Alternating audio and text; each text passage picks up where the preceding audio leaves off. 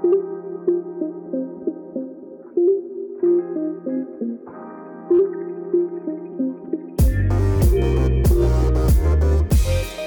to the Church Plus podcast. Church Plus is a conversation around growing trends, best practices, and how stuff works in your local church. My name is Jon Bennett, and I'm going to be your host this month. Now, I'm going to do something a little bit different this month. I am going to be my own guest. I'm going to talk to you for a few moments on the question Is your church ready for a capital campaign? So, if you're listening, you may be an elder or a leader in a church, teaching pastor, the senior pastor, part of a team. Wherever you are in the church structure, this might be a great conversation for the next few moments as we discuss is your church ready to go? Are you ready to expand in 2022 and beyond? Are you ready for a capital campaign? First of all, let me just kind of redefine a term for a moment. Capital campaign, that phrase has been around for decades, it's been around forever. I actually prefer the phrase giving initiative, and here's why. Capital campaign can all be about mission advancement, but it also could always, it could kind of tend toward the idea of just being about the money.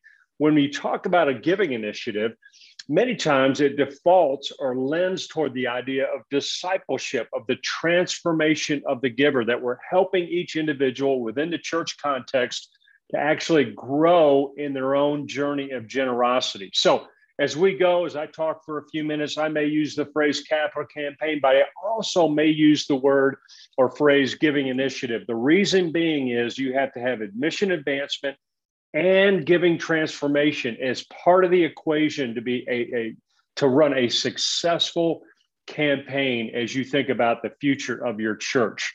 So let's talk about a few reasons why you would even consider doing a campaign. Number one is capital projects, capital improvements. This is obvious. You got to build a new building, you've got to renovate. Let me say this, which is kind of interesting to me. Over the last couple of years, I have led campaigns and helped teams lead campaigns towards renovation projects. The building is old, it's wearing out, it needs an improvement, it needs a new look, it needs new equipment. It needs a digital studio to really reach the online audience. It needs a lot of improvement. So, capital projects are probably the number one reason why church leaders think about this. Number two is debt retirement. I have a lot of campaigns going right now that have at least some of the focus on retiring some debt. Sometimes it's all the debt, sometimes it's just a piece of the debt, but it's part of the equation. So, capital projects, debt retirement, a big. Number three are expanding ministry programs. This is also kind of intuitive for many of you. You think about expanding a new area of ministry, expanding and adding staff. Maybe we're going to plan another church campus. So we're expanding ministry program. But here's another one, which I think is kind of interesting. It literally is expanding the mission. We have a unique program at Generis that I've done multiple times with churches around the country. And it has been incredibly successful at just the thought of in our campaign setting, in our giving initiative, how do we expand the mission? I have a church right now. They're doing a few capital improvements, but primarily the campaign is about expanding mission of the church. So local missions, what they're doing right there in the community, what they're doing in the metropolitan area of the city that they're in, also nationally, how they're helping church plants around the nation, and then internationally, they're adopting a people group who ha- does not have the Bible in their own language, and they're financing that and making sure that happens. But you know what? Here's the good news they just came through commitment weekend, and this church had a pretty bold, audacious goal of about $9 million to expand their mission. Right now, they are over $10 million in pledges. It's amazing because people were really buying into the idea of expanding the mission. So, here, let's, let's ask this question Simon Sinek says, if you buy that people buy into why before they buy into what. I think that's true. You probably heard that before. You probably watched the TED talk that millions of people have watched. Sinek says people buy into why before they buy into what. So let's talk about a little bit of how you and I should think about the why. So if I'm a church leader, I'm a pastor, I'm on a team, I'm thinking about why should we move ahead? Why should we do a campaign? Why should we talk to the church about a giving initiative? Let's talk about, let's frame up the why for a couple minutes here. Number one, I think we need a compelling reason to move forward, a compelling reason to move forward. So givers only support what they understand. That's important. I'm going to say that again. Giving, givers only support what they understand. So the church's plans need to be thoughtfully conceived and well articulated as to the rationale, the cost, the urgency, and the impact of the campaign or the giving initiative on the ministry's future direction. So, in other words, the messaging of why we're doing this, it must be clear, compelling, and concise. The messaging has to be clear, compelling, and concise. A few years ago, I was working with a church, uh, had a fantastic idea, new property, but they really wanted to use it to serve the community. So this was somewhat of a paradigm shift from where they are to where they need to be. So the pastor took time out to meet the mayor, meet the superintendent of schools, meet other community leaders, and he asked the question listen, what are the needs of the community? And how, as uh, how as uh, as a church, how can we help you succeed in meeting those needs? We have a new campus, we have buildings on this campus, we need to renovate. What can we do to serve the needs of the community? Uh, the community leaders were were blown away that a church leader would want to know this and, and would want to be involved. So they told them, here's what we need. Here's what the community needs. And so they went back to the church, back to the drawing board. We worked on a program and we ended up calling this giving initiative Move, based on John 13, basically where Jesus says he's going to go from the table to the floor. You remember the whole story. He's going to get down from being, you know, served at the table, and now he's going to be the servant and wash the disciples' feet. And so the entire idea of move was to go from the table to the floor. The entire goal of it was to be more of an outward facing church. The good news is they had a tremendous campaign, a tremendous result into the millions of dollars. They just finished up their campaign in the beginning of 2022. They received more money than was actually pledged. Why? Because I think it was a compelling reason to move forward as a church. Let's become an outward facing church. It was a compelling reason to move forward. So, number one, compelling reason to move forward. Number two, mission alignment. Every successful high impact church exists for a purpose, a mission. And the byproduct of every well run giving initiative is a rally cry for coming together around that purpose or around that mission. And that's more important as ever is when people start making a weekly decision right now in a post COVID environment as to whether even to come back to church. In other words, give me a reason, give me a compelling reason, give me a mission, a cause, a reason to get back in church. So mission alignment is going to be crucial. And I, you already know this, but it's it's it's the heart of the why. It's the aligning around why God has called you as a local church in your community. I worked with a, a church now uh, three years ago uh, in, in, in, upstate New York. And, and you may be somewhat familiar with spiritual history of the United States, and so many revivals, national revivals, began in the Northeast, specifically in the New York region. And so now, as you know, North the Northeast and New York specifically is has some of the highest unchurched rates in the nation. So this church called their initiative Fuel. The idea is we want to pour some fuel on the fires of revival that had burned for so long. And this wasn't like over spiritualizing this, and it wasn't like some, you know, pie in the sky idea. It was basically saying, you know, God has used this region of the country so powerfully in past times. And we believe as a church, they were a multi site church in a lot of smaller uh, towns in a rural context. And they're saying, you know what? We believe God wants to use this church to bring a revival to so many of these communities. And so, again, they uh, launched their campaign. They were very specific. They were aligning around mission. The people responded. They pledged uh, over and above what we thought they would. And again, they just finished up at the beginning of 2022. Another great success story. They brought in more than they had originally pledged. And I believe it was because the pastor and the leadership team did such a great job aligning the mission, keeping the mission at the forefront so people really understood hey, This is why we exist. We're here to have a great worship experience, but we are here to really impact the community. So, number one, if we're going to frame up a why, we got to have a compelling reason to move forward. Number two, we've got to have mission alignment. It's got to be clear and compelling so people really understand what it's all about. Number three, we have to have a, reputa- a reputation of trust and achievement. We've got to have a reputation that says, you know what, in the past, we've handled your money, the money you've given, we've handled that well. We have to have a reputation of being good stewards because true givers behave like investors. You know, they take the stewardship of resources seriously. Consequently, trust is important. They not only look at the projects at hand, they care deeply about our track record as church leaders of stewarding resources in the past that we use the money how we said we'd use the money. So, reputation is deeply important in the giving decision. That's why at Generis we have taught for, for years that about four times a year, maybe once a quarter, it is so important to get up in the offering moment and say something to the effect of, we can be trusted, and here's why. Maybe we're ECFA uh, uh, you know, a, a, member or a member or a partner with the ECFA. Uh, maybe we can get up and talk about our impact report. Maybe we can get up and have our financial team chairman share how the resources are being used and how we have checks and balances. Four times a year at some level we need to talk about hey you know what?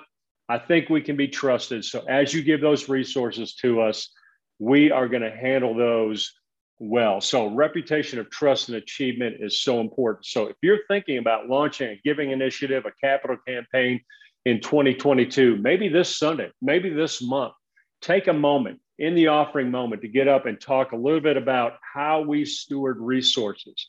And here's the deal if you're not leveraging the offering moment, if we're getting up and we're not saying anything at all, we get up every single Sunday, you know, every uh, 52 out of 52, we say something effective. Hey, we're going to receive our offering. Thank you for being generous. Thank you for giving. Uh, you can give online or whatever it might be. If that's all we're saying, we're missing a great opportunity. So I have actually have a very specific strategy I can coach you in when it comes to the offering moment. But let me just say it based on this point right here as we're framing up our why that we have to have a reputation of trust is that at least four times a year we need to talk about why we believe we handle capital and resources and people's money well. All right, number four, unified team we have to have a unified front, a unified team. So this this involves not only the decision process, bringing in the right people to make the decision. We've made the decision. Hey, we're going to expand mission. We're going to handle this capital improvement. We're going to do this. We're in. We're unified as a team, but the leadership team itself sets the tone for the entire campaign. So maybe that's your board of elders. Maybe that's your church board itself, maybe it's your elders and your deacons, maybe it's your ministry staff team, whoever is that team, that leadership team, they are going to set the tone for the entire campaign. A scripture I share often, you know this scripture, First Chronicles chapter 29, but there David has been tasked to raise the resources so that his son Solomon will uh, uh, actually build the temple so David leads by example. He goes first. The first five verses of First Chronicle 20, First Chronicles 29, he literally lays out his commitment. Here's what I'm going to do. Here's what I'm going to give. Here's what I'm going to leverage to make sure I do it. Because David, as a leader, said, I'm going to lead by example. But in verse five, he asks a rhetorical question. And the rhetorical question basically says, okay, captains and leaders and people around me, what are you going to do? And so they begin to rise up. And so from verse five to verse nine, it describes what they did. The captains of uh, a uh, hundred, a captain of a thousand, they lead by example. So they are not only unified with David, but they're leading by example. And out of that, verse 9, which I love that verse in that particular chapter, it says, When the people, the house of Israel, saw what their leaders had done, they rejoiced greatly. And then from verse 9 to the end of the chapter, it's really a big worship service. So David is praying, he's blown away. How can we be so generous? And there's several thoughts in there. The idea, though, was there was a unified team, a unified front, and then they led by example. And that is incredibly important. So the team are not just approving the campaign. Wise leadership teams assume the ultimate responsibility for the campaign's success. So when I lead an initiative with a church, one of the things we do early on is we have a staff board uh, and spouse kind of event. So it may be the staff and their spouses, it may be the board or the elders or the church board, whatever, however it's structured in your church. We take those folks and their spouses and we have a dinner or we take them away and we literally sit down and we connect relationally. We connect around the impact of the church and the ministry. We connect around the vision. We ask questions. We, we, we pray with one another and we make sure that we are unified. And it's interesting to me when I suggest that we're going to do this up front, usually I get that look like, well, you know what, Jon, yeah, we're already on the same page. We already made that decision. We don't need to do that. Everybody knows what's going on. And I, I push back as gently as I can, but yet as firmly as I can and say, you know what? This is crucial to really have that unified team. And here's what's interesting they'll go ahead and do the dinner, they'll go ahead and do the offsite, they'll do this event, they'll come back and they say, you know what, that was one of the most exciting things we have done in a while. That was one of the most impactful events we've had in a while. Thank you for pushing on us to do that. Why? Because if we're going to really talk about our why, we have to have a unified team. So, back, quick review. Number one, we got to have a compelling reason to move forward. Number two, mission alignment. Number three, a reputation of trust. Number four, unified team. And what and so as as we think about this unified team, here's the deal. You could have a campaign scenario where you've got to do a lot of stuff that let's frankly that just just frankly it's not that exciting. I, I had a campaign a few years ago uh, that their entire goal was capital project improvements around a building that was aging paid off, no debt. That was cool, but they had to do some capital improvements. But all the projects were just not that exciting. They had to repair the roof, they had to do the HVAC, they had to update some some certain structural issues. They had to make the bathrooms ADA compliant. They had to put a lift in in the front of the church. I mean, none of these things would go, woo, wow, that's so exciting.